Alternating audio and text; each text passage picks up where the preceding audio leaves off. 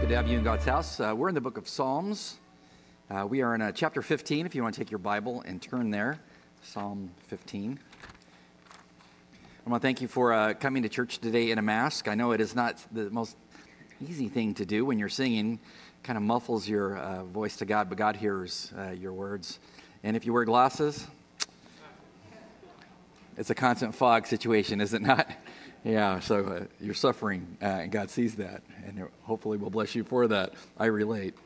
Um, I found out when I sat back down that my grandson actually is worried that I'm up here. He wants to come up here with me, so future preacher. So, yeah, good to see them. Um, let's go to God in prayer uh, as we uh, approach the scriptures today. And just one uh, word of, uh, of encouragement. We will probably be in this building this Sunday and then next Sunday uh, because we passed our fire uh, inspection this week, which was a huge hurdle. So praise God for that. Uh, many of you were praying for us to get past this huge hurdle, and then it's just like quickly downhill from there. I mean, in a, in a positive way.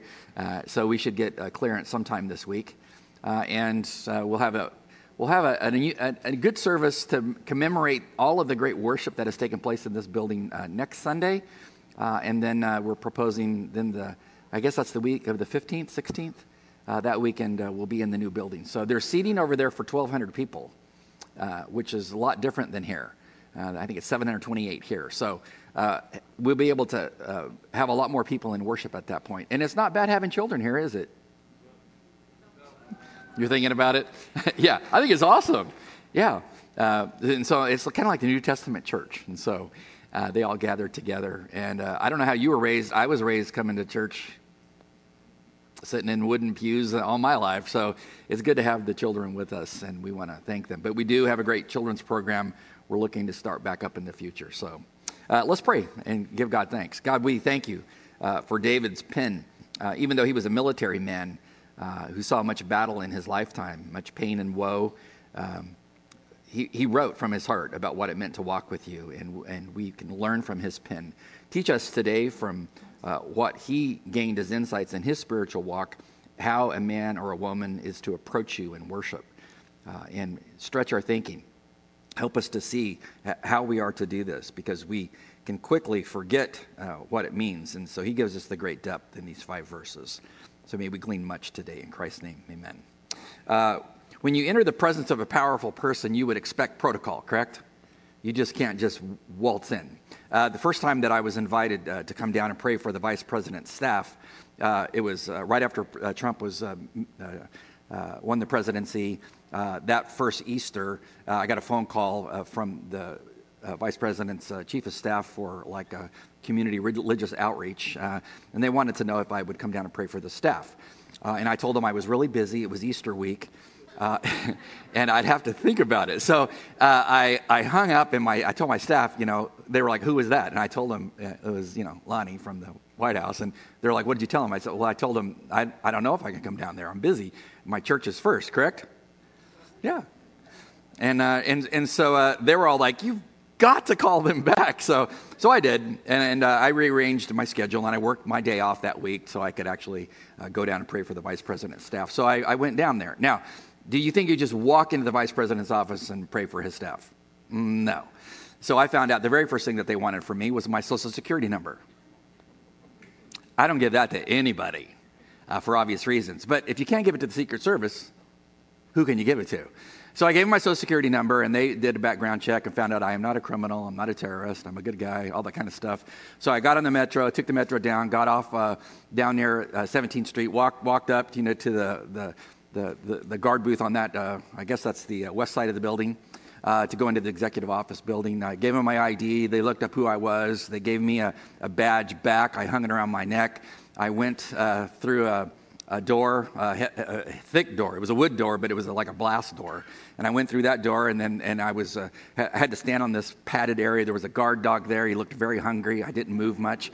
Um, and that was, that was kind of like the bomb sniffing room, as I'm, I'm thinking. Like if you have any kind of residue of, on you, that would suggest you had weapons or anything like that. So then from there, I went into another room uh, that had a conveyor belt, typical like an airport. Put your stuff in there, belt everything on the tray, go through there. It's full of guards, they're uh, heavily armed. Uh, I made it through there. And then once I made it through there, I was pretty much on my own. I, I could go with my badge wherever I wanted to. And, uh, and over the, the next few months, as I went down there other times, uh, I was able to just kind of like walk wherever. But the first time I went in there, I was kind of scared to death. Uh, so I went in there and uh, I was walking trying to find the vice president's office. When I finally got to his office, there was like, uh, I don't know, probably about five or six really big dudes in suits standing outside his door. And I knew exactly who they were well groomed, physically fit, no body fat, weapons, the whole shebang. And here I was, you know, and I'm walking up to them. I'm like, what do you do to those guys? Like, could you park, get out of my way? I mean, what do I tell them? Uh, and so I, I, came up to him. The door happened to be open to the office. Um, uh, the chief of staff was sitting there. He's like, Hey, Pastor Marty, good to see you. I'm like, Oh, praise God.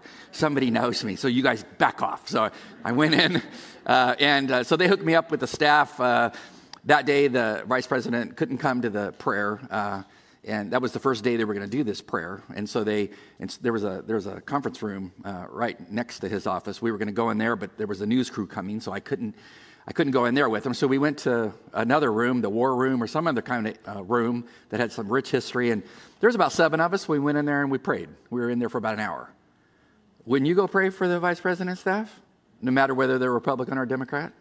Uh, I would. Uh, and, uh, and so that was the, the first of several times of going down and praying for them. When I left that day, the chief of staff told me, Thank you for praying for us because we face evil itself.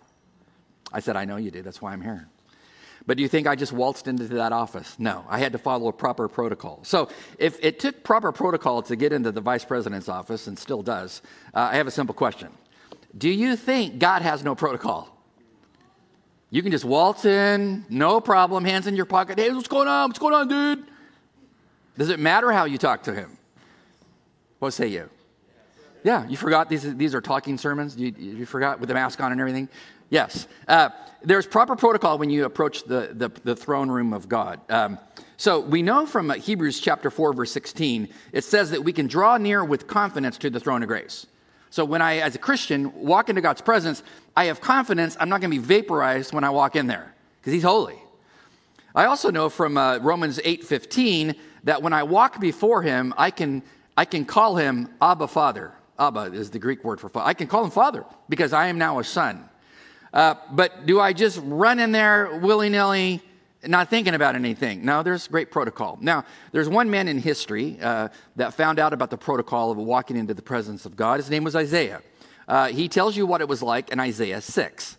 Uh, Isaiah 6, uh, verse 1, here's what he said about the protocol of going into God's presence. He said, In the year of King Uzziah's death, I saw the Lord sitting on a throne lofty and exalted, with his train, his robe filling the temple. At that day and time, the greater the train, the robe of the king, the greater his power. Uh, when you see Christ face to face, you're going to have to be careful not to step on his robe. It's everywhere because he's the King of Kings. But back to my sermon. Said the seraphim, the angelic class, the seraphim stood above him, each having six wings. With two he covered his face, two he covered his feet, and two he flew. One called to the other and said, What? Holy, holy, holy Kadosh, Kadosh, Kadosh. That's what they say in Hebrew.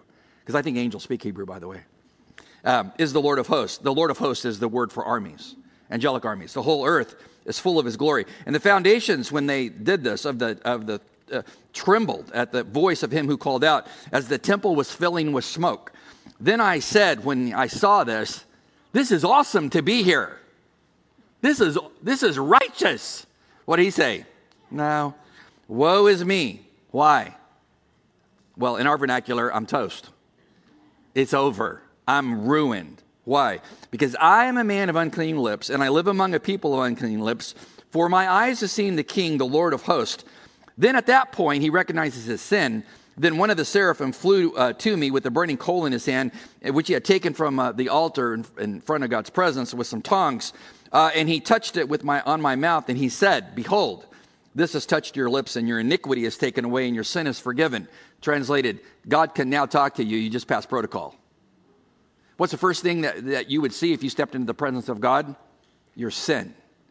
Why would you see your sin? Because you just saw his holiness. And you just heard the angels chanting 24 7 that he's holy. That's all they chant. So you walk into that room, it's filling full of smoke. You're on the glassy sea of the, of the floor around his throne. You can see through it. It's translucent. It's amazing. There's probably flashings of lightning from what we know of other texts. It's an ominous place to be. And this is where we said, as sons and daughters of Christ, we can walk with confidence into his presence and call him Father. But what's the protocol as you walk into his presence? This is what David talks about. He says, What is the protocol? Because the longer you walk with Christ, the greater the temptation to forget the protocol. You can get lazy and not go through the proper protocol. So we want to look at that protocol for entering the presence of God, is what these five verses are about. And there's so much here. I, I was even thinking about doing a two or three part sermon just on those five verses. But we're not going to do that. We're going to do 30 parts.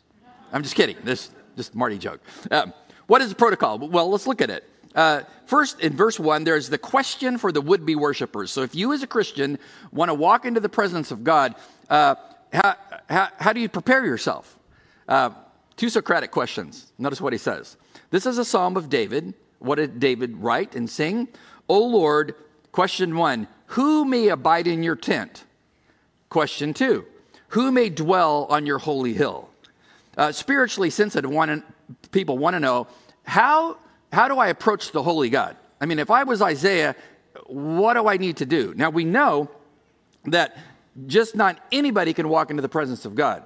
Uh, from a New Testament perspective, your life has to be covered uh, by faith in the person and work of Jesus Christ on the cross. And once you have that faith statement, uh, his sin covers you. So you are positionally holy. And 1 Corinthians 1.30 tells you that you have his holiness. So you, you are positionally holy. The problem is your practical walk. How many sinned this week? Anybody sin? You probably sinned this morning when you got up. Just try and go through the day, not have a thought sin, verbal sin, any kind of sin. It's impossible, is it not? But what counts is that as, a Christian, your body's covered by the blood of Christ, so you're positionally holy. But what David is talking about here is your practical holiness. You, have getting cleaned up before you walk into the presence of God. So uh, an Old Testament saint, uh, to get into the, uh, the, the, tabernacle or the temple, uh, there was only one door that led in, and the very first thing that you would see is the, is the altar of sacrifice. And that's where you would offer your burnt offering according to Leviticus 1, where you would put your hands on the, on the, the lamb of a year old lamb that was unblemished, and you would confess your sin on the lamb with the priest. He would then take your sin that had been displaced to the lamb and slay the lamb and put it on the fire of the altar. When the fire of God burned that sacrifice, that, that wrath was diverted against the sacrifice, not against you.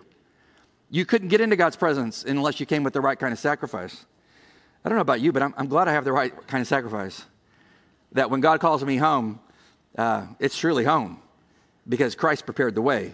But David's talking about on a daily basis, when you want to walk into God's presence and pray, what must one do to prepare themselves? Uh, he says, who, who can dwell on your holy hill? That's, uh, he's, he's, speaking about the tabernacle here. The tent of God is the tabernacle, uh, which, which preceded the temple that Solomon eventually built. Uh, and the holy hill is Mount Zion, upon which the temple uh, was eventually built. But he says here, who can abide in your presence? The, the Hebrew word here is gur. Uh, and gur is the word for an illegal alien. Don't you find that it's interesting? God, what alien can come into your presence? Because it is not normal for a man to be able to walk into the presence of God Almighty. Why? Well, uh, He is holy. We're by definition not holy, according to Romans 5 12 to 21. Uh, he's divine and celestial. We are quite not divine, and we are terrestrial. Um, so David's looking at this and saying, God, as a person who's an alien, who doesn't really belong in your presence, uh, what do I need to do to prepare myself to get there? So he's going to answer this in verses uh, 2 through 5. Uh, the answers. There's going to be 10 answers. And before we look at the 10 answers for how a person prepares themselves to get in the presence of God, you, I want you to ask yourself Am I aware of these things? Are, are, are, any of these things in my life? And if anything that's positive here that's in your life, give thanks to God because that ushers you into his presence. But if you don't feel like your spiritual walk and your worship is all that great, uh, the problem is not with God, it's with you because it's sin. And so Paul, or Pete, or um, not Paul, David uh, is, is talking about what a man must do to clean themselves up before God to get ready to walk into his presence. So uh, David's list is not exhaustive. He only mentions 10 things. There's more than 10 types of sin that you could list in the New or Old Testaments. So this is not exhaustive, but it's just him looking at his inner life and saying, what are some of the big 10 things I should be paying attention to? Number, number two, uh, he's going to go back and forth in these few verses between the positive and the negative. So verse 4 is going to be, or verse uh, 2 is going to be uh, positive, verse 3 is going to be negative, Verse 4 is going to be positive, and verse 5a is going to be negative. He vacillates back and forth. Why? Well, because you do have positive net gain in your spiritual walk, right? You do get moments of victory where you grow up in the faith. Those are the positive things that God sees that usher you into his presence. Then there's the negative things.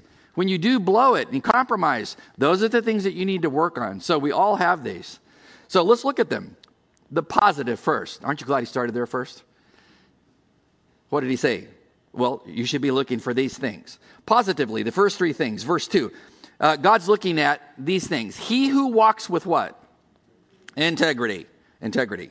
And number two, uh, the one who works righteousness. And three, positively, the one who speaks truth in his heart. To walk in integrity. Uh, this is a, a participle. Uh, and this participle is, is uh, grammatically translated as, as like a, a, a durative, it's an ongoing thing. So it's a lifestyle. He's not just saying occasionally you have integrity. No, you are known for integrity. DC is dripping with integrity. The news services are dripping with integrity. Mm-hmm. Have you listened lately? It's like, who can you believe? Because so many people uh, have, have no integrity. The first time I went to go buy a used car, a friend of mine who's in banking, I went to him and said, okay, how, what's the best way to approach buying a, a used car? He said, just realize when his mouth is moving, the sales guy, he's lying. Really? That's a low view of human nature. It's true. I found out when I went to, on the parking lot with my lovely wife to buy a used car. So, integrity. Um, you have to ask yourself when I, when I walk into God's presence, the very first thing He's looking at is do you possess integrity? Because integrity means you're not lying about things. Uh, what does it mean to be a person with integrity? I'll, I'll click down through some uh, list that I put together. Uh, you might have your own, but here's what I think when I come to the word integrity you're a person of your word. That what I tell you is what's going to happen. Uh, you have lofty principles you're going to never compromise. And that's a person with integrity. This, these principles are so like transcendent. I don't care what happens in my culture. I will, I will not waffle on these. Um, you're not a proverbial weather vane going with the culture. I mean, I, I'm not into that. I mean, it's what, is, what God's truth is, transcends time. What is sin is sin, it's always sin. What is holy is always holy. And so you're not one that changes with the, with the seasons. Uh, you can be utterly trusted with whatever is given to you, uh, which means you'll never break a trust. Uh, you monitor the little things in your life because you know those little things, if you compromise, will become big things. Uh, you embrace valid criticism uh, and you efface invalid criticism because there's a difference between the two because you have integrity. Uh, you're not known for hypocrisy. Uh, you are very careful how you talk or write about or to others. Uh, you are the same person in private that you are in public. That's a person with integrity. Uh, I would say it's in short supply in our culture. But if you're a Christian, you should be known as a person who has integrity so that when you walk into God's presence, God looks down and says, You've had integrity all week. Welcome to worship. Welcome to worship. Which means if you don't have integrity, it, it minimizes your worship of God. But if you have it, more power to you. It's, it's one of the great things God's looking for. Number two, second positive trait is a person who works righteousness. Righteousness. Uh, uh, the word for righteous is another participle. The verb works uh, is another participle related to righteousness. And righteousness uh, is a word that denoted just weights, good weights. I don't know, man, do you go shopping with your wife at, at, at the grocery store? A lot of guys don't go. Do you go? I went to, a, I ran into a wife uh, the other day in, the, in a Safeway. Uh, was talking to her, goes to church here, and she said, "You know, my husband has never been to the grocery store with me in all our years of marriage." I don't know how, how often do I go, Liz? It's a great place for a date, especially during coronavirus. Can't go anywhere else. Go to Safeway, walk around the produce section. Uh, and it's a great way to control cost as well. As she reaches for the Rosarita beans and they're $1.25, you can find a cheaper knockoff. Hey, honey, how about this? Uh, and have a huge argument right there in the aisle, right there. Work on your marriage. Um, doesn't happen with us anymore. But if you go into the produce aisle and you go to the scales, who wants to go buy? Pick a fruit. I mean, uh, apples, whatever. Who wants to go there and not be able to trust the weights? Right? I mean, if you put it on there, you want it to be whatever it says. If it's 59 cents a pound, whatever, you want it to be just so that you're getting uh, a, the right deal. Who wants to go to the gas station? If you paid attention, uh, are, don't they have on there that they've been tested, the weights? I mean, to make sure that you're getting as much gas as you possibly could. See, that's the word for righteous. Righteous is that which is just. You can count on it. Uh, if you want to learn what it means to be a person who works on righteousness, just study Jesus. So, what should a Christian be doing? Reading the New Testament, reading the Gospels, looking at Jesus and saying, Do I do that? Do, do I act like that? Do I talk like that when I'm mistreated? See, Jesus uh, helped the sick and the hurting constantly, constantly, ne- never turned them away. Uh, he purposely hung out with outright sinful people. I mean, uh, in Mark 2, verses 13 to 17, says he did.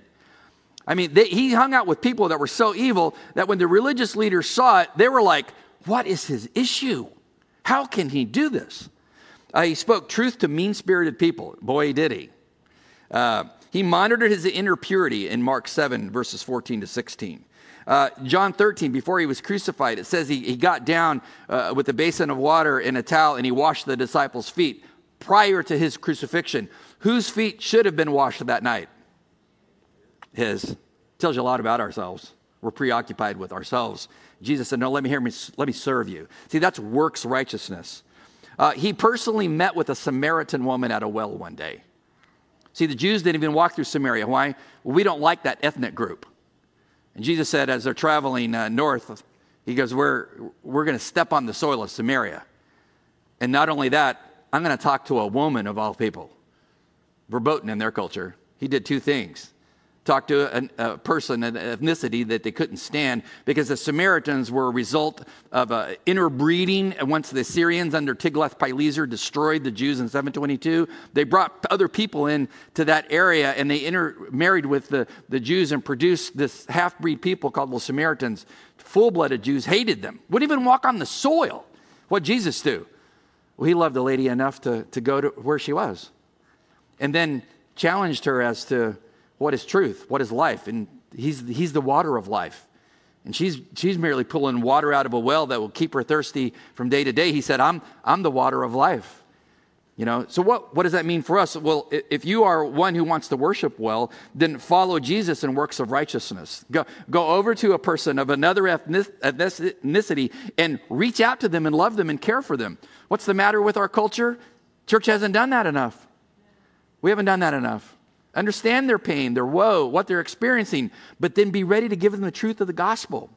The gospel. That's what Jesus did. Uh, works of righteousness. Trait, trait, number three that God looks for people who want to worship Him and do well in their worship. Uh,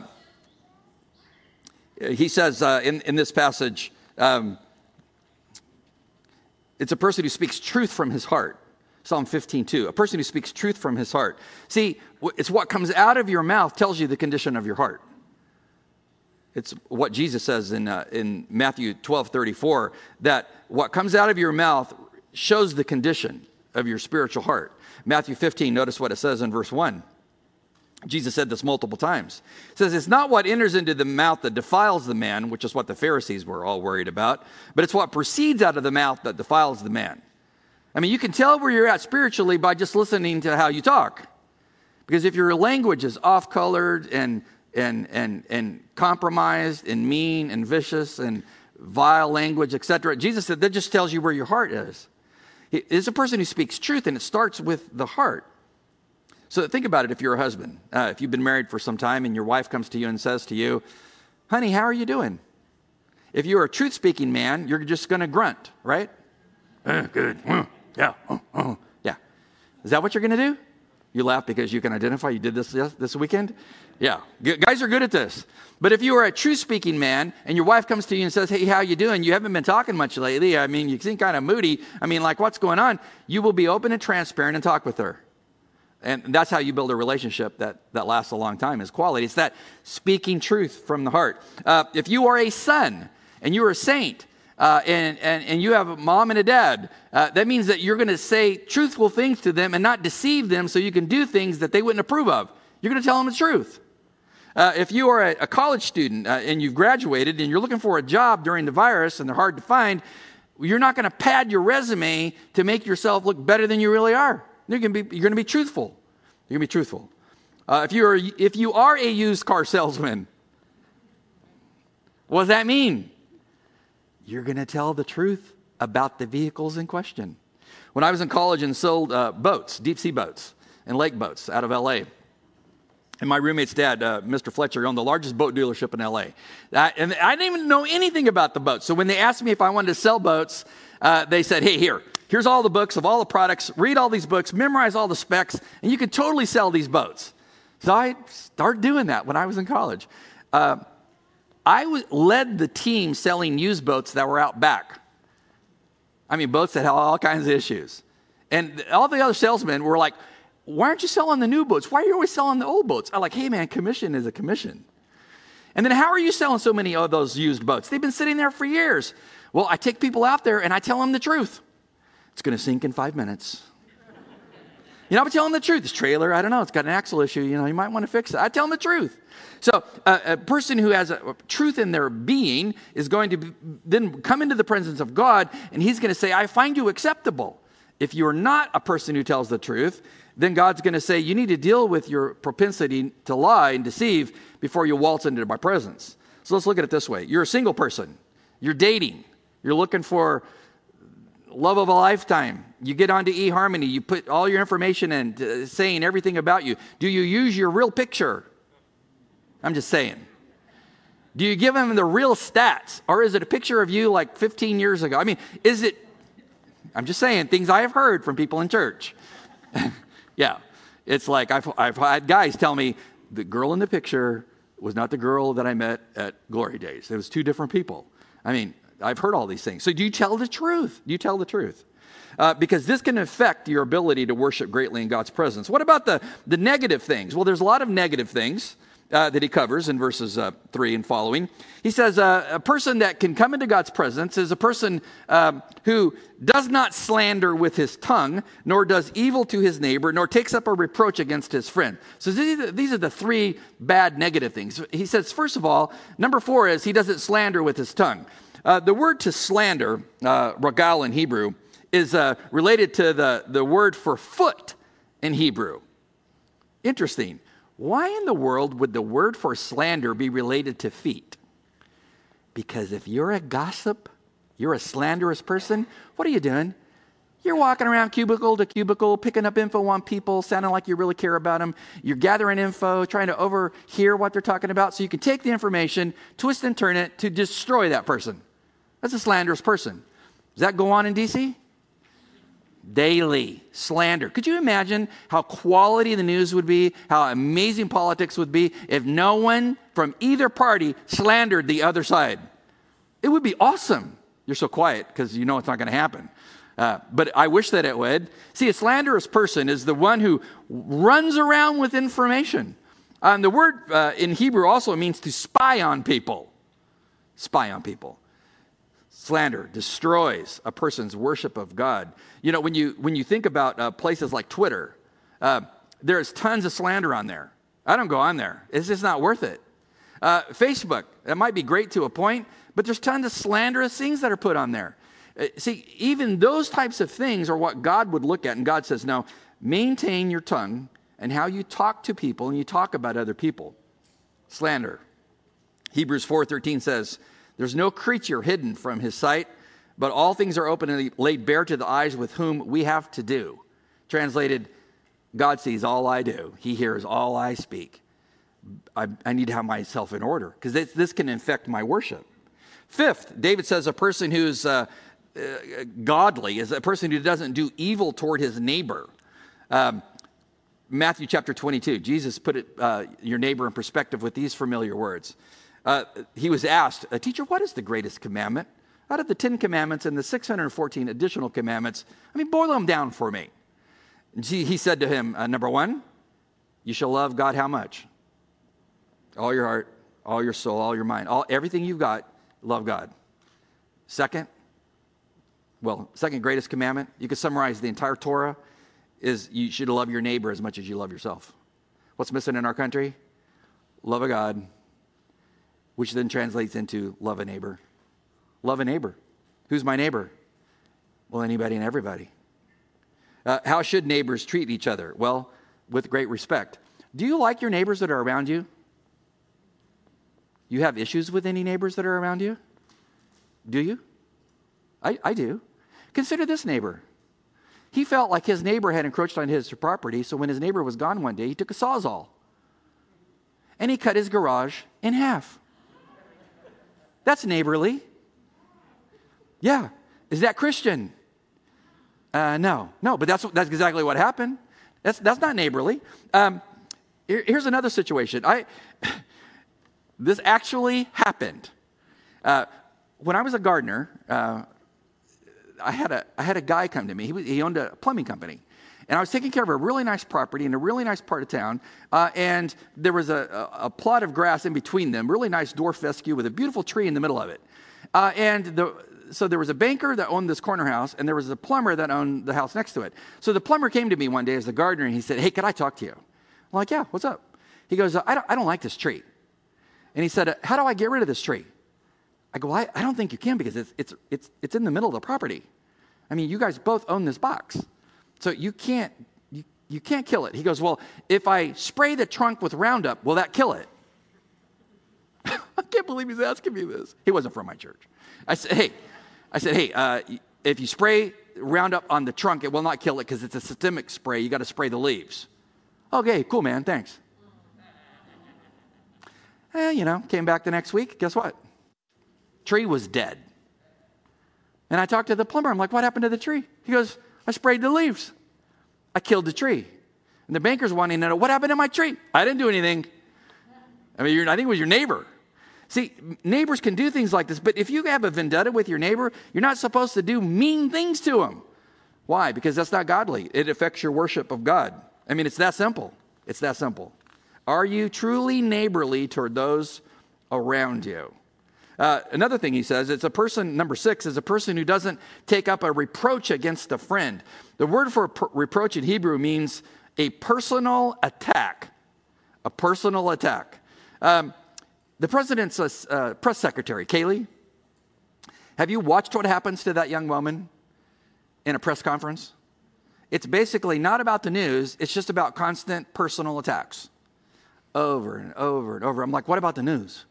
Let's ask them news questions. I mean, it doesn't matter if you're Republican or Democrat, it's the personal attacks against people. Are, that's just what the city is. How sad God must be. But no Christian should be named among those people uh, of attacking somebody uh, with, in, in, a godless way. We're to be salt and light to people, speaking words of, of healing and help. But David says, you know, if you, if you live in a world of personal attacks, yeah, your worship before God's throne is not going to be holy. It's not going to be powerful.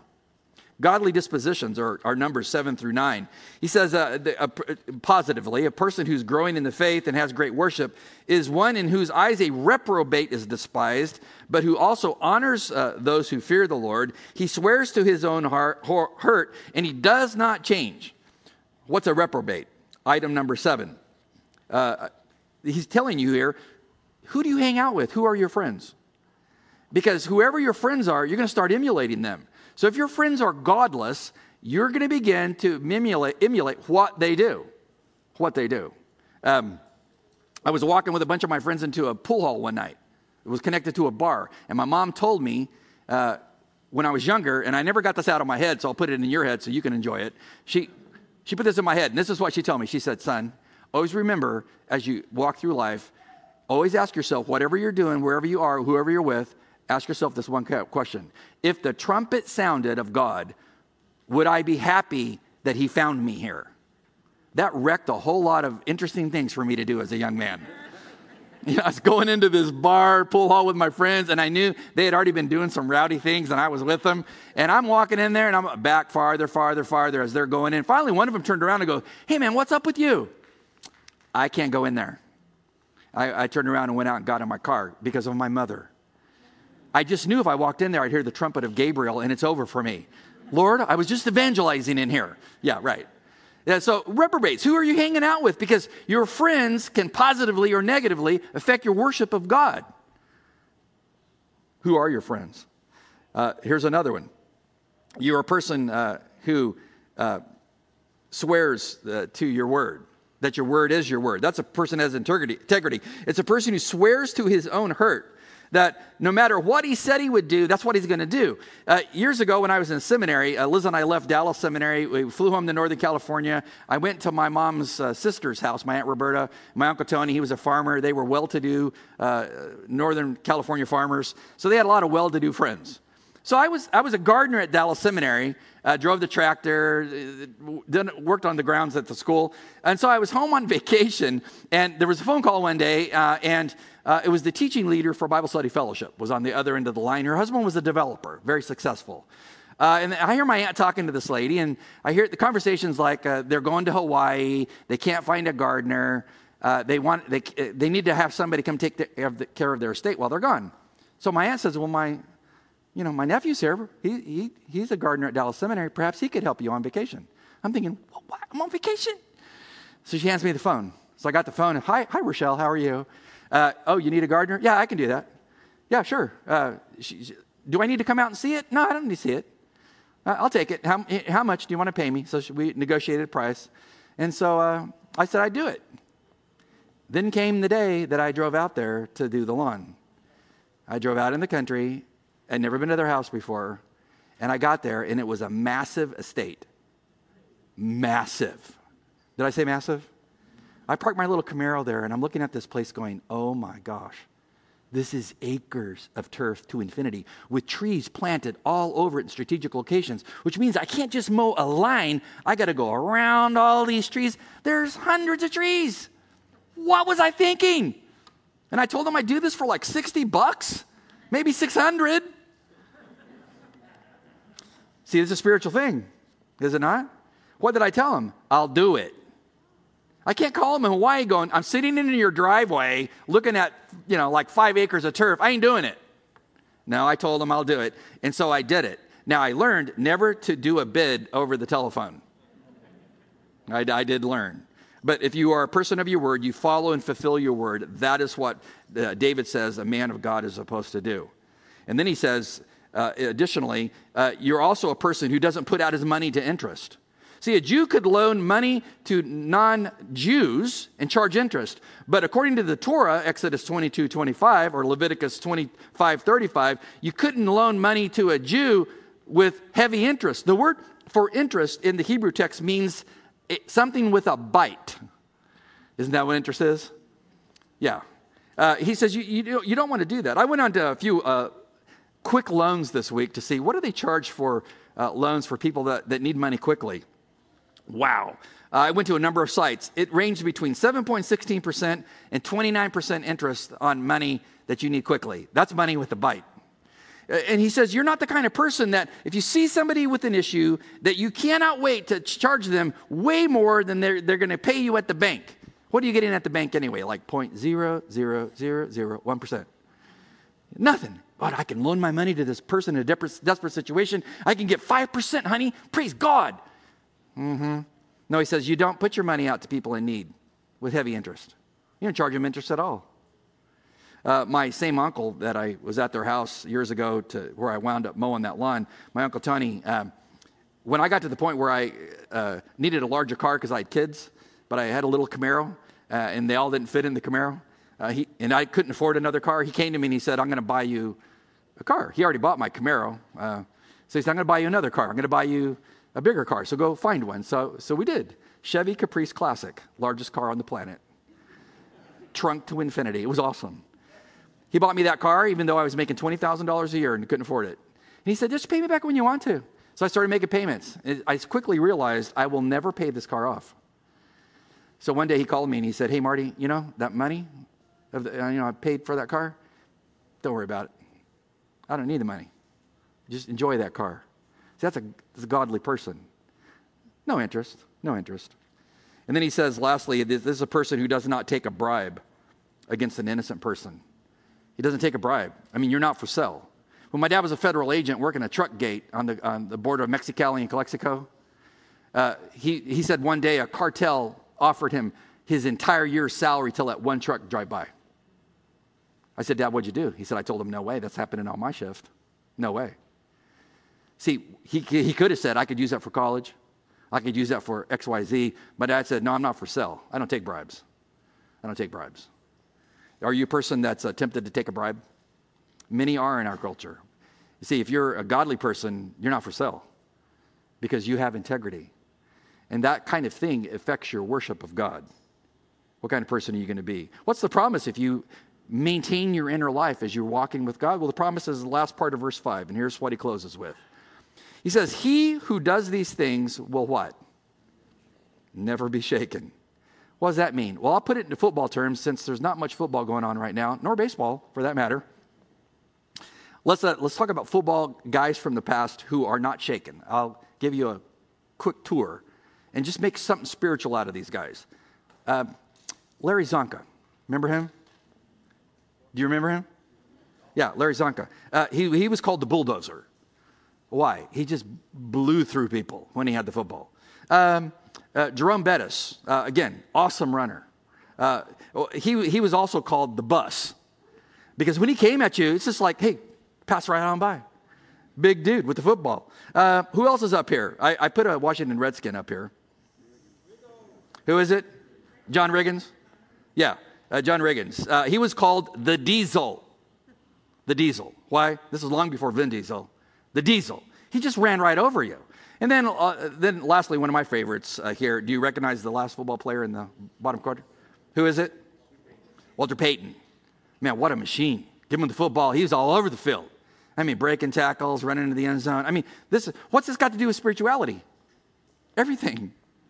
Because God says, if you maintain these 10 things I talk about, you watch your inner life so that you, you're confessional, you, you, you spend a lot of time getting yourself cleaned up, asking for forgiveness before you approach my throne, well, then the promise is in life, no matter what the devil hurls at you, you're going to be like one of those guys with a football, but spiritually speaking. On the playing field of life, you're not going to get tackled. And it ain't going to happen that you're going to be taken out because God's going to empower your legs and your arms. You're going to be a force to be dealt with. The devil's going to have a problem with you. I don't know about you, but I want to be like that, spiritually speaking. Strong and sure footed. How do you get that way? Well, you maintain an inner life. As you approach God's holiness, you ask yourself, Am I holy? Am I living a holy life? And if not, God, clean me up, wash me clean, and make me available for you. Be those kind of people. God will do great things in and through your life. Let's pray. God, David, uh, such an introspective man to be a politician, to be a king uh, to be a father. What, what a man of God he was. He was so real with his faith, and we can learn and have learned so much from his pen. May we take the things uh, that we've learned today uh, about being careful how we approach you uh, and give much time and attention uh, to confession, to introspection, so that when we walk into your presence, your face smiles upon us because you see us dealing with the sin before your throne. I pray you would empower us and fulfill your word to us that we would run strong and hard for you and do great things for you in a culture that desperately needs great saints. And we pray that we might be those kind of people in Christ's name. Amen.